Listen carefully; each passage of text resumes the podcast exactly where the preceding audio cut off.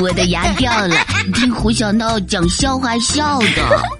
我的肚子疼，听胡小闹讲笑话笑的。我进步了，听胡小闹讲笑话听的。大家准备好了吗？嘘，胡小闹讲笑话，爆笑来袭啦！会讲笑话的胡小闹来了。和奶牛交朋友。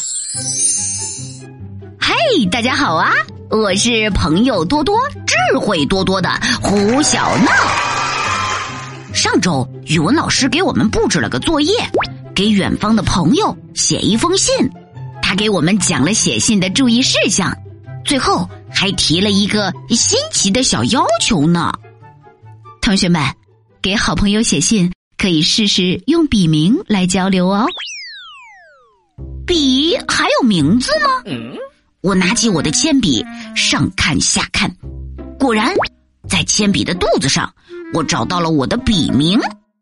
哦，原来我的笔名叫中华绘图铅笔呀！可是新的苦恼又来了，大家都知道我胡小闹帅气善良，朋友遍天下，该给哪个好朋友写信呢？想来想去，我决定要把我的第一封信写给住在郊区牧场小木屋旁边大草地上的一头奶牛。我是这样写的：亲爱的奶牛，你好，我是中华绘图铅笔，从小到大我每天都喝牛奶，吃牛奶馒头，还偷吃了不少牛轧糖。我饭量那么大，你一定很辛苦吧？最后我在信封上写奶牛收，我想让我的奶牛朋友快点收到信。巧的是，长安家就住在邮局旁边，于是我把信交给长安，请他放学后就赶紧帮我寄走。3天后，天哪，我竟然收到了大奶牛的回信。白色的信封上歪歪扭扭地写着一句话：如果是朋友，请不要喝牛奶呀。奶牛说的对呀，我连忙写信给奶牛保证，放心吧我的朋友，从今天开始我只喝酸奶，来自中华绘图铅笔。为了表示歉意，我从书包里掏出早餐奶，嗖的一下扔给了长安。奶牛是我的好朋友，我不能喝牛奶。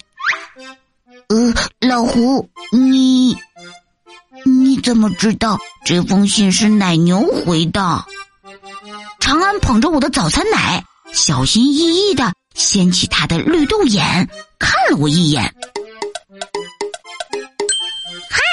这还不简单，我把回信拍在长安眼前，你看这字儿写的歪七扭八，一看就是牛尾巴扫出来的呀。老胡，长安喝了一口我的早餐奶，默默朝我竖起大拇指。你真是太聪明了。又过了3天，奶牛给我回信了，依旧是歪歪扭扭的一句话：酸奶也是奶，你也不能喝。我想了想，写信给奶牛保证，放心吧我的朋友，从今天开始我只吃奶糖，来自中华绘图铅笔。为了表示诚意，我从书包里掏出酸奶送给了长安。奶牛是我的好朋友，我不能喝酸奶。3天后，奶牛又给我回信了，依旧是歪歪扭扭的一句话：奶糖也是奶，你不能吃。和奶牛做朋友，连奶糖也不能吃。我纠结了很久，终于下定决心写信给奶牛保证：好吧我的朋友，虽然我很喜欢吃奶糖，但是为了你，我愿意改吃奶片，来自中华绘图铅笔。为了表示诚意，我恋恋不舍地从书包里掏出奶糖送给了长安。奶牛是我的好朋友，我不能吃奶糖。没事没事，我帮你吃。长安嗖地从我手里接过奶糖，剥开糖纸塞进了嘴巴里。好吃好吃。长安眯着眼，明天的奶片记得带点草莓味的哟。咦，长安怎么知道我明天要带奶片呢？啊，我怎么觉得这事儿有点不对劲呢？呀，长安也意识到自己说漏嘴了，连忙脑袋磕在桌面上，紧紧地捂住了嘴巴。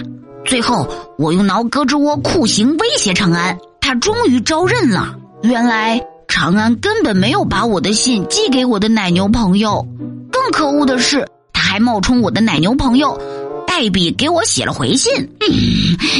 更可恶的是他喝了我的牛奶，吃了我的奶糖，还妄图要吃我心爱的草莓味小奶片儿。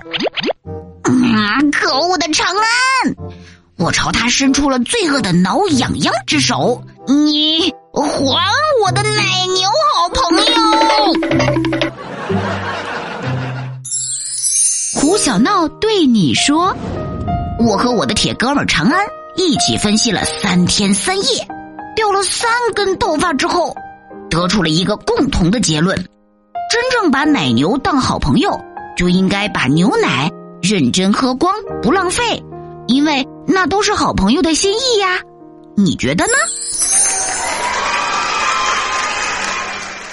亲爱的小伙伴，如果让你写一封特别的信，你会写给谁？